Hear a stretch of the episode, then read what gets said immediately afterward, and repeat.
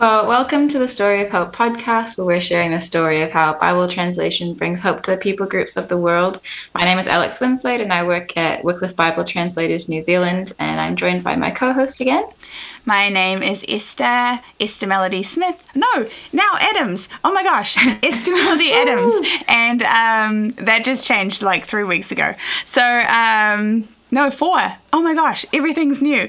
Sorry, guys. But anyway, uh, I am the lead singer of the band Eversmith. We've been musical ambassadors with Wycliffe Bible Translators New Zealand for a long time now. And we are here with our special guest today. Introduce yourselves for us, please, Tove. Hi, I'm Tove Rose. and I've uh, kind of been around the world in a few other things here and there, a bunch of things for many, many years. well, it's great to have you with us. We're really excited to have you and delve a bit more into your story. But we're mm. going to start with a few icebreaker questions, or just a couple. And the first question that we have is What is your favorite piece of Jewish trivia? That's an easy one. There's an old saying in the Jewish community among our people. Uh, and it, it's because of uh, the events that happened at Passover and also the story of the book of Esther. But many Jewish holidays and festivals, since the days of antiquity, kind of have a similar theme. It goes like this They tried to kill us, we won, let's eat. I like that. they tried to kill us, we won, let's eat. I love that so much. That's awesome. I'm going to remember that forever. That's so cool. Um, well, my second one, I guess, kind of relates. Uh, if you're going to eat, what would you choose uh, if you could pick your last meal? Sushi. Okay, nice. I love I love sushi. I, I, I, I did a tour in Japan back in the late 80s with with a band that I was with and just fell in love with the culture and the food. yeah. Mm. I'm quite mm. partial to sushi as well. Do you have like a go-to um, thing that you order or is it kind of just random every time? No, I love unagi and I I, I love also uh, just salmon. Salmon is one of my favorites. So good. Yeah. yeah. Mm. Yeah, I love a bento box because you get so many different little things where you get to experience a variety of of goodness. But um, but man, all sorts. It's been a different experience for me because seafood in a landlocked state is not the same as seafood in New Zealand. so um, certainly, I, I I miss the the sushi from New Zealand, but grateful that mm. I can still mm. partake of some goodness every once in a while. You know. Yeah, I love it. I love it when I'm in when I'm in San Francisco and go to a real sushi bar. Yeah. yeah, mm. it's nice. Wow. I should come and try it sometime. yeah. Yes, that would be awesome. Yeah, well, I guess um, based on the first icebreaker question, we've probably picked up um, your Jewish um, it's part of your identity. So I guess as a Jewish believer who works with Native American Indian people and leaders, what sort of insights um, has that provided in terms of God and His Word and the Great Commission for you? Nice big question. Thank you. yeah, it's kind of a lot to unpack, but actually, one of the things that really surprised me was how similar uh, Jewish culture and Middle Eastern culture in general are mm. Native American cultures uh, there's it's really a culture. Middle Eastern cultures in general are cultures of honor, as are Native American cultures. Mm. Um, there are some differences, like um, Native American cultures are very quiet and more reserved, whereas Middle Eastern cultures, especially Jewish cultures, are very loud. hmm. And and in, in Native American cultures, yelling is actually a uh, sorry is actually a uh, uh, an act of war. hmm. oh, so it's, it's been kind of a little bit of a learning curve for me to not to kind of curb my natural Jewish tendencies to be a loud mouth, I guess. That's awesome. I love that. Um, so, but then there's also scriptural and let's say biblical concepts that are just inherently part of Native American culture. That most people would just never never consider that they are. Um, so, um, like, uh, so the culture of honor, culture of love, family first. Family is a really big part of Jewish identity and Jewish culture. There's so many mm-hmm. similarities with family. Like Native American culture, there's no such thing as an orphan. Hmm. Yeah. Yeah, there's just it's just beautiful, beautiful cultural aspects. Um, they have a concept of God that that uh, is very biblical, very the, like the the native tribes, the the one the people that I know who are who grew up in a way that were not disconnected from traditional native culture. Um, they are, uh, for the most part, Trinitarians by, by Western standards. They they believe in a, in a single primary God the same God my people do. They, they hmm. believe they, they believe in the Holy Spirit. They also many of them have stories and they've experiences, dreams and visions of a man in white, going back to days of antiquity. Wow. A man with his, with holes in his hands. Wow. Yeah. Yeah, it's kind of wild what, when you read scripture and that whole concept of eternity written in people's hearts. Hey, um, and everyday creation speaking forth the truth of the gospel. And because of just that, we're without excuse. And then you go visit all these different people groups and you find these little glimpses into that that story. It's pretty amazing. Hey. Yeah. Yeah. Yeah. Mm. So, with all of that, what drew you to uh, Bible translation? You know, uh, that's actually something that the Lord laid in my heart uh, when I first recommitted my life to Jesus in 1991. Okay. A, fr- a friend of mine introduced me to uh, to uh, messianic music. Yeah. Which I've never heard before. you know, Jewish believers doing their Jesus style music in a Jewish way. cool. And somebody else introduced me to uh, Dr. David Stern's uh, The Jewish New Testament, which was an original uh, translation of the New Testament that he did. And it was, uh, or it is, a, um, a very, it highlights the Jewish flavor of the New Testament in ways that no other Bible translation did at the time. And I remember reading that and just that quick thought that pops through your head like i'd really love to do this kind of stuff one day. And so that's that was really the beginning of it. Um, and then and then there were just certain incidences that happened during my early those early period uh, that was I was I was a uh, a Bible or excuse me a pastoral intern with the congregation I was with, led by a Jewish believer in Jesus and he would te- talk about some of the things the rabbis would say about Jesus, which made him sound like Jesus was God. Like the things right out of the Old Testament, out of Scripture, and then the the similar verses in the New Testament, which confirmed those things, and and it just put a desire in my heart to want to delve in deeper and reach or understand those things, and then mm-hmm. share them once I knew them. That's really cool. I remember one of the first churches that I visited in Nashville.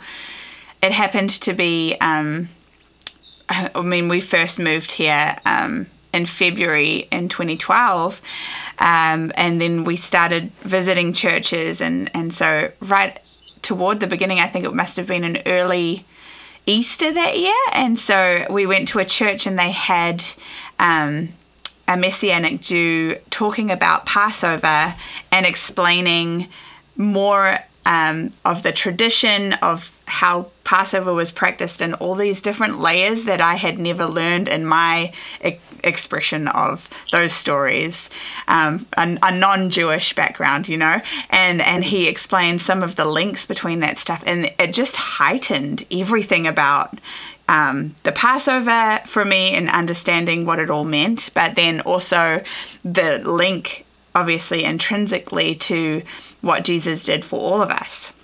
Um, mm-hmm. yeah, and so I, I can totally relate to hearing stuff like that and being like, oh my gosh, I just wanted people to understand and, and, and realize all the little nuggets and things that are here for us to be able to um, delve into and engage with and understand of what God has done for us, you know? Mm-hmm. Yeah. Oh, yes. Oh, yes. yeah, those plays are, are, there's so, so much depth to them. And once you learn one thing, you think you know it all. It turns out you don't. There's way more. To yeah, for sure. Way more layers. yeah. Yeah. Yeah.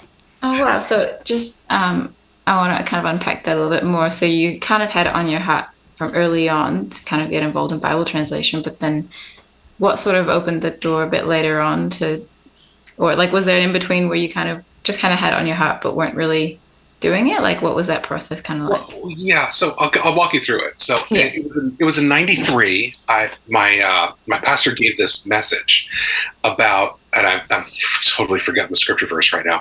Um, right. It's, it's, one of the prophets, major prophets, where it's, it's it focuses on the Lord, the name of the name of the Lord, and it's the Lord your righteousness, mm-hmm. whatever that. and and yeah. he he taught a sermon on how the rabbis and the Father use this, or excuse me, Jesus, the Messiah, and the Father use the same name, the same divine mm-hmm. name, and uh, then there's a passage in the New Testament, in the Book of John, where Jesus I says said he was he was he's praying and says, "Thank you, Father, for the name which you shared with me." Mm-hmm your name, which I'm sharing with them, talking about as disciples. Uh, mm-hmm. Uh, so that's kind of Tove's devised version, kind of summary. but um, that kind of led me on a just a quest to kind of understand the nature of God.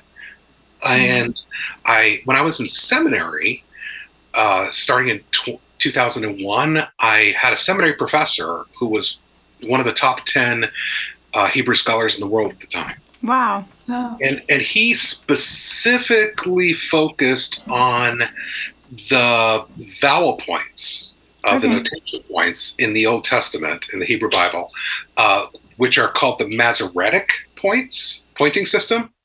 Uh, he was an honorary Masorete. He was the only non-Jewish person to ever be considered and honored to be a Masorete. Mm. Wow! Because, because of his love for their perspective and wanting to understand. Mm understand how they influence the interpretation of the text, even mm-hmm. English Bible translations, even right up to today. And and so he and I would get into discussions about the difference between real translation, raw translation, uh, traditional translations of specific verses that Bible publishers won't won't change because they're afraid of losing their audiences and offending people. um, and so I so he and I started having these conversations, um, and then also about the divine name. Uh, I got mm-hmm. into a conversation with him once and asked him why or what how did the Masoretes and why did the Masoretes choose the two different vowels or types or vowel combinations for the divine name that they use in the Masoretic text. So there's two different. Sometimes you, you would say, if you were to say it, it would be Yehovah.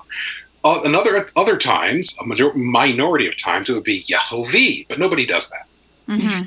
And he said, and he said, nobody knows the answer to that question. Hmm. Nobody ever researched it. And I said and I looked at him. I said, "Huh, I'm going to research that." nice. Fair enough.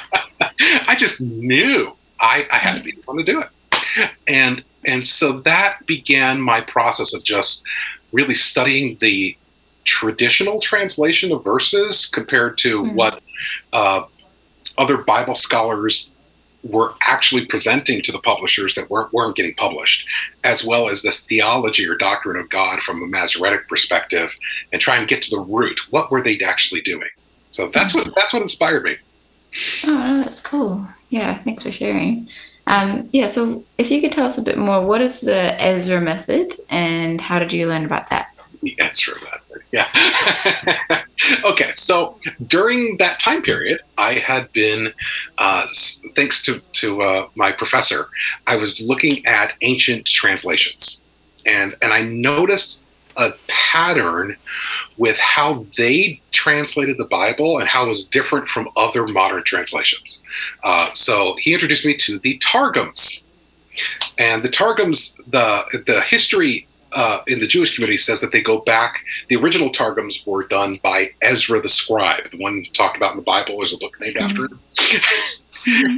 and that he purposely uh, translated into Aramaic the Hebrew text because the majority of the people who came with him from Babylon did not know Hebrew, but they knew Aramaic. And he's also the ones who set who, who, set up the synagogue system as an educational center to teach the Jewish community the Bible, both in Aramaic and in Hebrew. Uh, to the Jewish community, he's known as the second Moses mm-hmm. because, because well, of how was. Well, and it was amazing that period of time with Ezra and Nehemiah because they had read the scriptures again and and did I remember recently reading through those books and being like, man, it had been such a long time before they had actually followed the law correctly. And there's so many little points where it's like, never since the days of blah blah blah had this been done. Um, so it's quite amazing mm-hmm. how they had that revival and um, um, re- just reinvigoration of of what God had already given them. And so, mm-hmm. yeah. yeah. Yeah. Yeah. So I, so I was, I was, as I'm researching this, and I'm, yeah, thinking along those lines, what you just described, what they were encountering, it, it, I realized they were reintroducing the stories of our own people back to our people. Yeah. And he was doing it in such a way that he wasn't just doing a pure word for word translation, he was mixing commentary with the translation so that they understood how to properly interpret the Hebrew Bible when they read it. Mm-hmm. And it, and it hit me. It's like, wait, why don't modern translations do this? Why why is it is is it because there's a it would cause offense? Is it because it's not it's considered an impure way to do it? Uh, there, there are lots of reasons why. But it just kind of it just dawned on me that especially when i started building a relationship with my native friend american friends this is a story these are story different cultures. They really identify with the stories of my people the jewish people and there are many of those stories that are the same or very similar. Wouldn't it make sense to do a Bible translation that, first of all, doesn't focus on the New Testament, which is theologically driven, introducing Jesus? Many of them actually have a concept of Jesus already, and they've been highly offended and persecuted by what they perceive as a white European Jesus. Mm-hmm so there's an offense and a stumbling block already. Wouldn't it make more sense to introduce the Hebrew Bible or the Jewish Bible in an Ezra style translation that takes the conclusions, understanding, and perspective of God that the New Testament writers already wrote and put it back into the Old Testament the way Ezra already showed us how to do it and and it wasn't just Ezra; it was also the Septuagint. They also do something very similar with that with the Greek mm-hmm. version, with that Koine Judeo-Greek language. So, like for example, um, there there are many times in the Old Testament and Ezra in the Targum translations where it identifies the word of God as being the active person in creation who is doing things, talking to people, performing miracles. Wow. While God the Father sits up on his throne, never leaves his throne, and never gets up.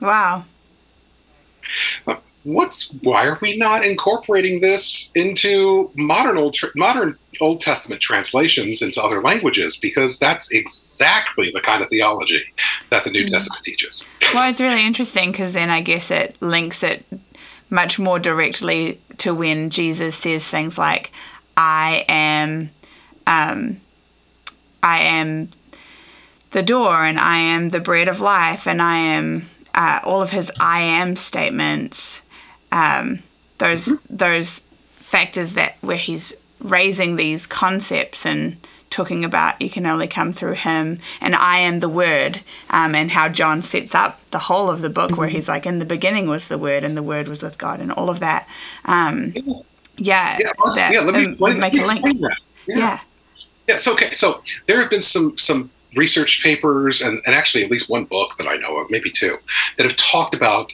the Gospel of John yeah the Gospel of John is written to a Targum reading, a Targum familiar audience. Wow. Interesting. And, and, you know, even in the Jewish, in, in, some Jewish communities today, like in Yemenite, some Yemenite congregations, and also as Sephardic congregations as well. So there's two basic different branches of Judaism. So mm-hmm. are Jewish people. There's the Ashkenazi European Jews and the Sephardic, which are Middle Eastern Mediterranean Jews. So the but the so the Sephardic Jewish communities, they still in many of their congregations they read Targum, then they read Torah, Moses, and then they read Targum again. Hmm. Exactly what they did in the days of Jesus. So you read the Targum first, so that you understood the passage you're about to read in Hebrew. Then you read the Hebrew.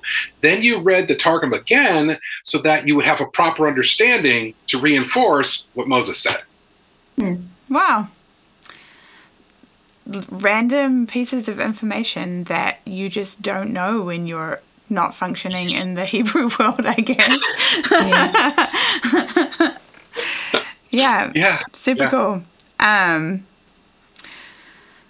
well, uh, that that's amazing and really interesting, and I I'm I personally am like, wow, I want to dig into that and find out more about it and understand more about it, and am like, okay, this is a, a realm of things that I've never really dug into. So it's it's super interesting to hear you talk about it, and it sparks a lot of thoughts in my mind. Um, but moving kind of. Oh, Sorry, what was that?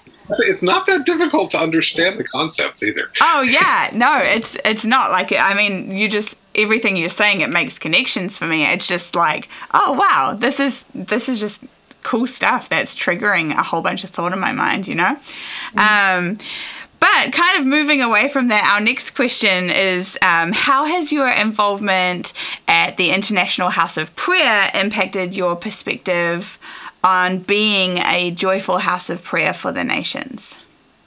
Good question.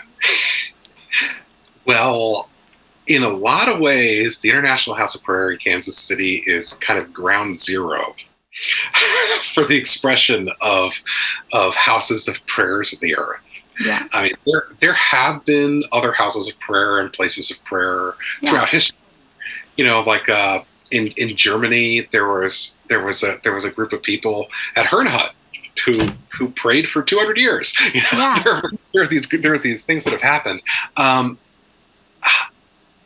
I have one of the things that I really value about the International House of Prayer here in Kansas City is their focus on knowing Jesus, interacting with Jesus interacting with the Father, interacting with the Son, interacting with the Spirit, growing in love with our bridegroom.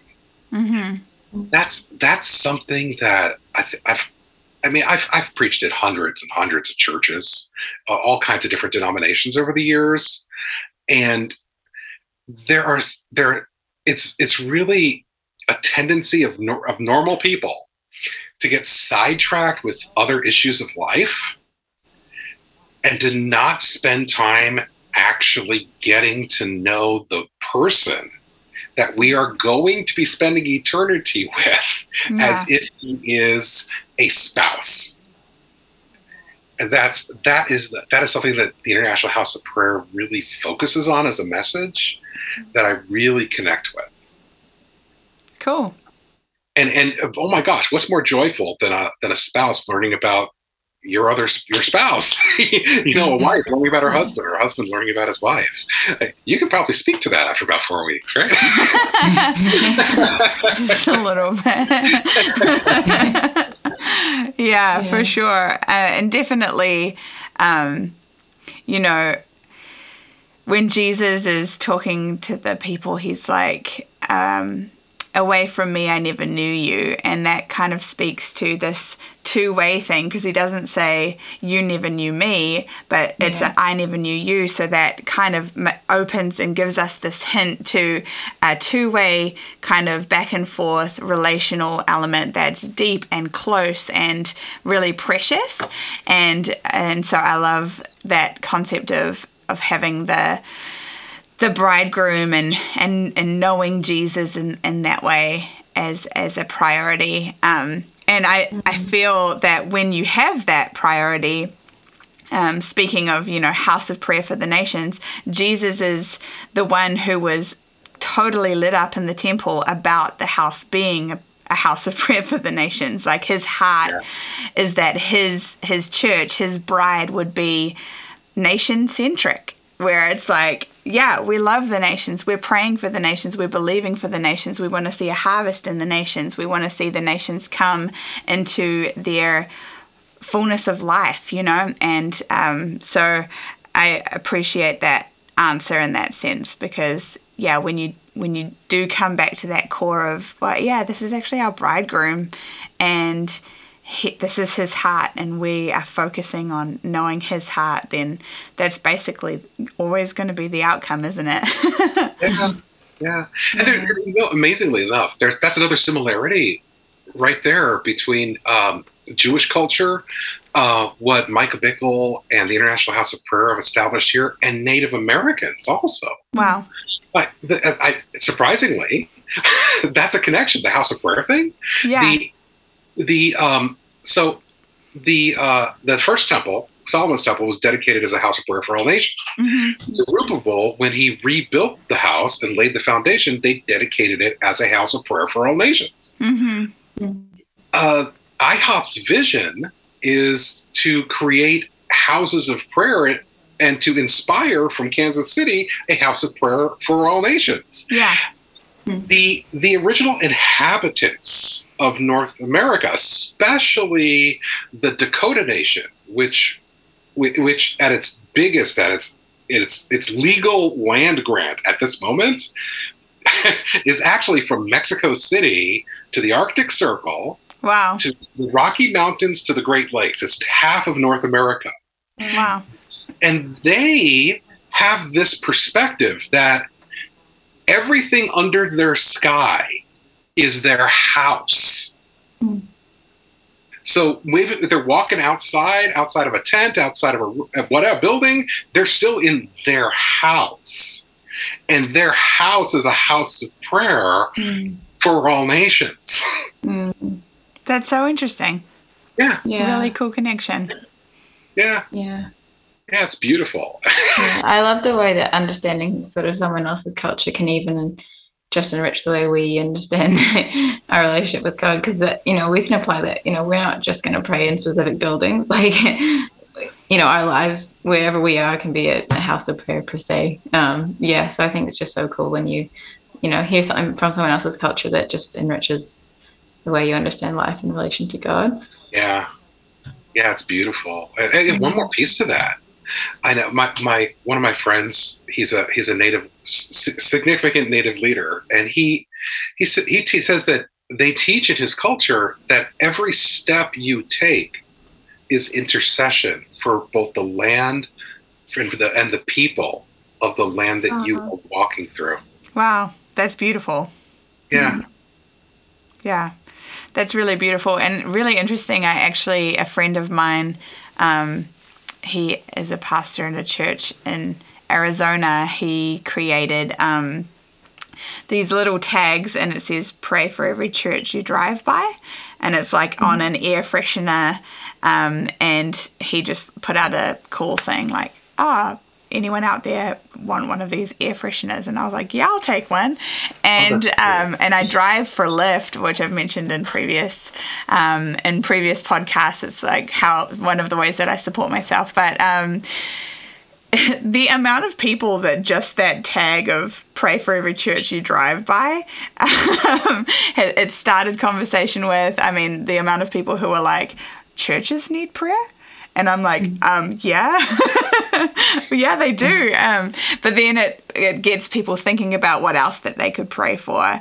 And mm. that, that concept, um, when you tell people, I mean, oh my gosh, the um, my family have been praying. Um, we're actually going to share soon about our practice of doing um, praying for five nations every podcast, which come, flows from a concept that my family has done for pretty much my entire life of praying for different nations. And um, there have been people who have come into my car and they'll be from some remote nation, and I'll say, Oh, I've been praying for your nation every year of my life.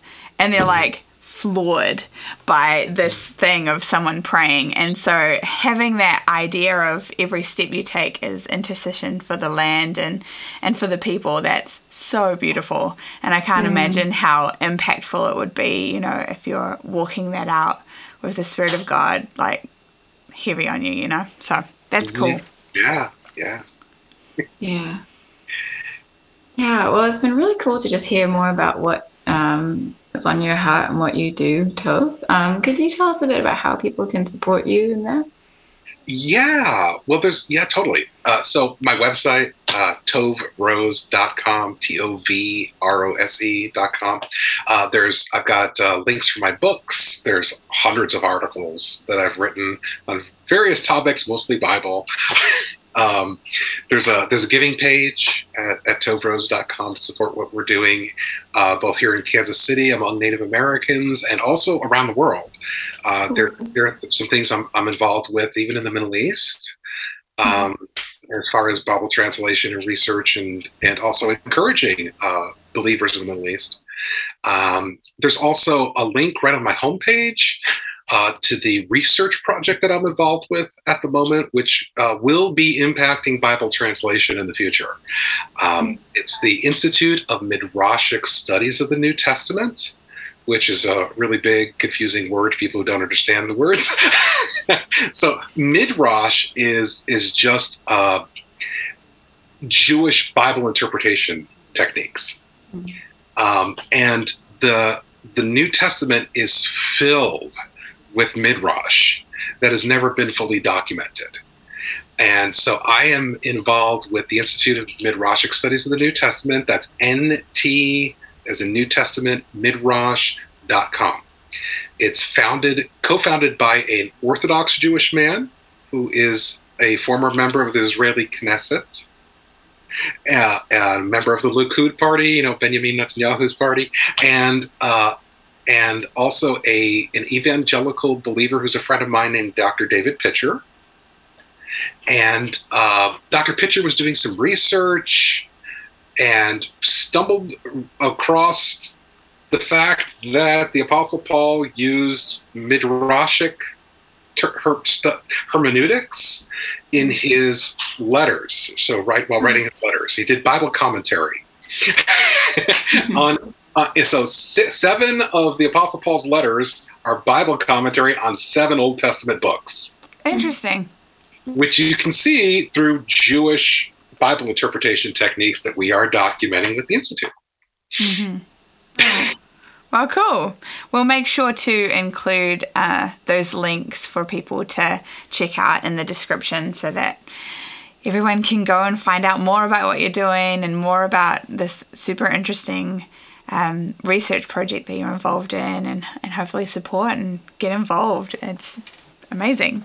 Um, so, as I previously mentioned, we do have a practice of praying for five nations every time we get together. Um, we this week are praying for Estonia, Eswatini, Ethiopia, Falkland Islands, and Faroe Islands, and we would love to have you pray for us for these nations, please, Tov. That would be awesome. Oh, amen. Abba B'Shemayim, Father in heaven, thank you. Thank you for these people, these cultures, for the indigenous people among these people and these cultures. Uh, Father, I ask that you would do what you do best send them signs, send them water, wonders, send them dreams, send them visions, raise up others from among them, from among them, and also from outside to come in and to share the truth about Jesus, about how you want to be reconciled to each and every member of humanity in each and every one of these nations. Father, I pray for Estonia. My son has a friend, dear friend who is in that country. And I ask you, Father, I know the difficulty that he is going through, and I've heard stories specifically about the difficulties and the troubles that most of the Western world doesn't hear about. And I ask you, Father, to meet to meet his needs and the needs of his family and those that they know and and use them even to impact the rest of their culture in that in that country father and father for for these others i, I thank you and praise you that you are a god who doesn't leave anybody without without the opportunity to to come into a relationship with you. Mm-hmm. and I, I ask you father turn hearts, do everything possible, even to the stoniest of hearts, to give them the opportunity and to give them an opportunity to soften their hearts so that they come into proper relationship with you and your Son and your Spirit. And I ask this through Yeshua, our Messiah, Jesus, our Messiah. Hmm. Amen. Amen. Awesome. I think we just lost Alex. Um, I'm not sure where she went, but uh, I will just share with you all that we will have our next episode next month, and we're super excited about that. If you guys would like and comment and share and click the subscribe button and all of those great things, it's super helpful for us in getting the work of Bible translation and the Word of God out to as many people as possible. It's been so awesome to have you today, Tov. We loved getting to hear about what you're doing and what your heart is all about, and um, well, hopefully, we'll get to talk to you more another time. yeah. Uh, we hope you all have a great week, month, year, all of the things. And thanks so much for spending a little bit of time with us today. Bye. Thank you.